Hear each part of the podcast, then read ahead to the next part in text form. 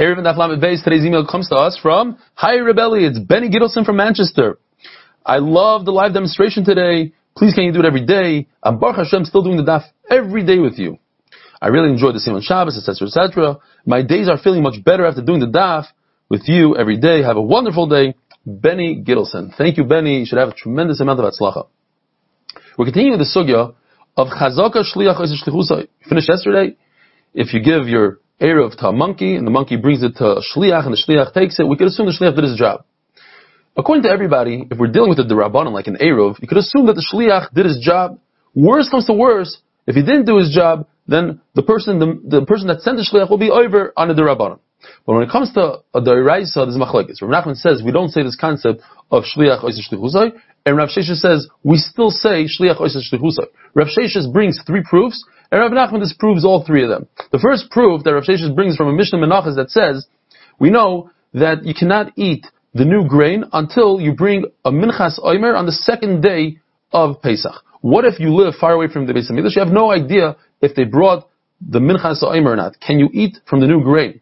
The answer is, says the Mishnah, after chatzos you permitted, we can assume they did their job. Ah, you see, shliach oiser shlichusai. Says Rav Nachman, that's because it's a bezdin, as it says over there, and Bezin is different. We can rely on a Bezin, but over here we're trying to rely on an individual. We don't rely on an individual when it comes to the Oiraisa.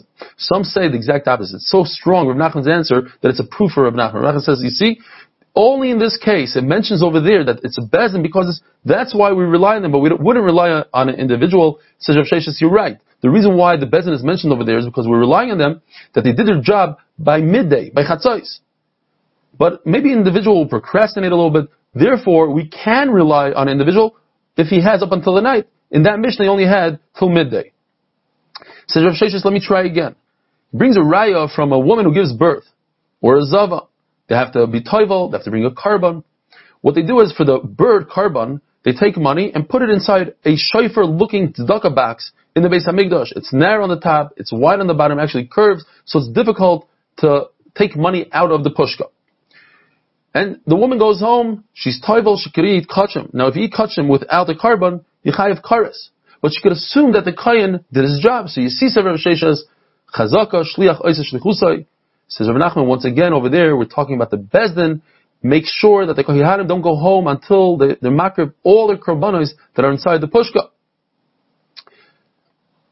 Says Rav Sheshas, a third proof. If an Amaretz tells a Talmud Chacham, a Chaver, go to my tree, take as many figs as you want. Since he has no idea how many figs the Talmud Chacham is going to be taking, the Talmud Chacham can eat one or two figs, a temporary kind of eating that's not a Su'uda without taking Meiser. But if he's going to create a Su'uda out of it, he has to take Meiser Vadai. He's certain that the Amaris didn't take any Trumas Why? Because the Amaris has no idea how much the Talmud Chacham will be taking. So even if he wanted to take Meiser, he wouldn't be able to. If the Amaretz tells the Talmud Chacham, take this amount of figs, here, fill up this basket. So now he knows how much he's taking, and the Talmud Chacham wants to make a full suud out of it, so the Talmud Chacham should take Meiser Demai, meaning he takes Meiser Misafik. It's very possible that the Amaretz, who owns the tree, took Meiser. So you should take Meiser Misafik. What's the difference between Meiser Misafik and Meiser Vadai? Explains Rashi that on the portion that you give to the poor person and to the Levi, the Meiser that you give to Levi and Meiser Ani, that goes to himself. Because Yisrael can eat Meiser. The only problem is maybe you should go to the Levi, but the Truma party cannot eat. Now, what if it's the reverse? The Talmud Chacham, the Chaver, owns the tree and he wants to give to the Amma According to Rebbe, we can be certain that the owner of the tree gave Meiser. Why? Because even though there's a slight Isser here, that a Talmud Chacham typically doesn't take Trums and Meisers when it's not Menamukov, when it's not in front of him inside the same vessel, but over here, since Talmud Chacham knows that we're dealing with Amaretz, he doesn't want Amaretz to be over a very big Isser. So we could assume so. Rav Shimon Gamliel, who was Rebbe's father, says not true. Talmud Chacham won't do even a small Isser in order to save an Amaretz from a very big Isser.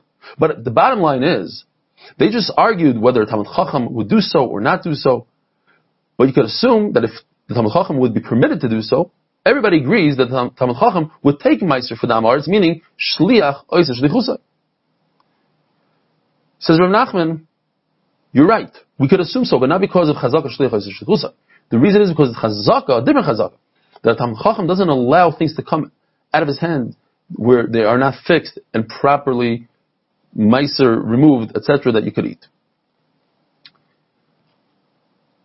Now, what we said before, that according to Rebbe, Talmud Chacham rather be over a small Isser, Isser Kal, in order to save the Amaris from a larger Isser. And Rabbi Shimon Gamliel argues, therefore, if a Talmud Chacham told the Namaretz, take my figs, and a third Talmud Chacham, in other words, a second Talmud Chacham, but a third person, overheard the conversation, and he wants to have some figs from the Amaretz, the middle guy, so according to Rebbe, the last guy, the third guy, doesn't have to take Trumas and because he could understand that the first chaver that owns the tree already separated the Trumas and According to Rav Shimon Gamliel, he must take Meiser Vada because the Talmud Chacham will never give Meiser when it's not in front of him. Says the brand new Mishnah. If a person takes his Eruv and puts it on top of a tree, well, it depends. If he puts it 10 tfachim above the ground, it's not an Eruv. And he puts it below 10 tfachim, then it's an Eruv. Rav Nachman and Shmuel explain and they actually loved the pshat so much that they added it to the Gemara that they used to learn about Peh. This is the pshat. We're dealing with a tree that's four by four tfachim wide at least, and ten tfachim high, so that creates a Rosh Hashanah. The person making the Eruv, he's, he takes up residence on the Rosh Hashanah below. And the Eruv is above 10 tfachim. So he's in the Rosh Hashanah, the Eruv is in the Rosh Hashanah. And therefore, it's not a good Eruv. Because since Ben Hashmashais, he cannot take the Eruv off the tree because the Eruv is Rosh Hashanah and he cannot carry from a Rosh Hashanah into Rosh Hashanah where he's standing. Now, it's not possible to say that the tree is situated in a Rosh Hashanah because Rosh Hashanah goes all the way up to Shemayim. So there would be no difference whether the Eruv is above 10 Tvachim or below 10 Tvachim. It's all one Rosh Hashanah and it's in a different property. Now, in the case that we're talking about, that the trees in Rosh Hashanah, and he puts the Erev below 10 Tfachim, that's a good Erev. Why? Because the only problem is that you're not allowed to use a tree on Shabbos. And we're talking about Ben Hashmashis. But Ben Hashmashis, you're permitted to do a malacha that's only Asim Rabbanan.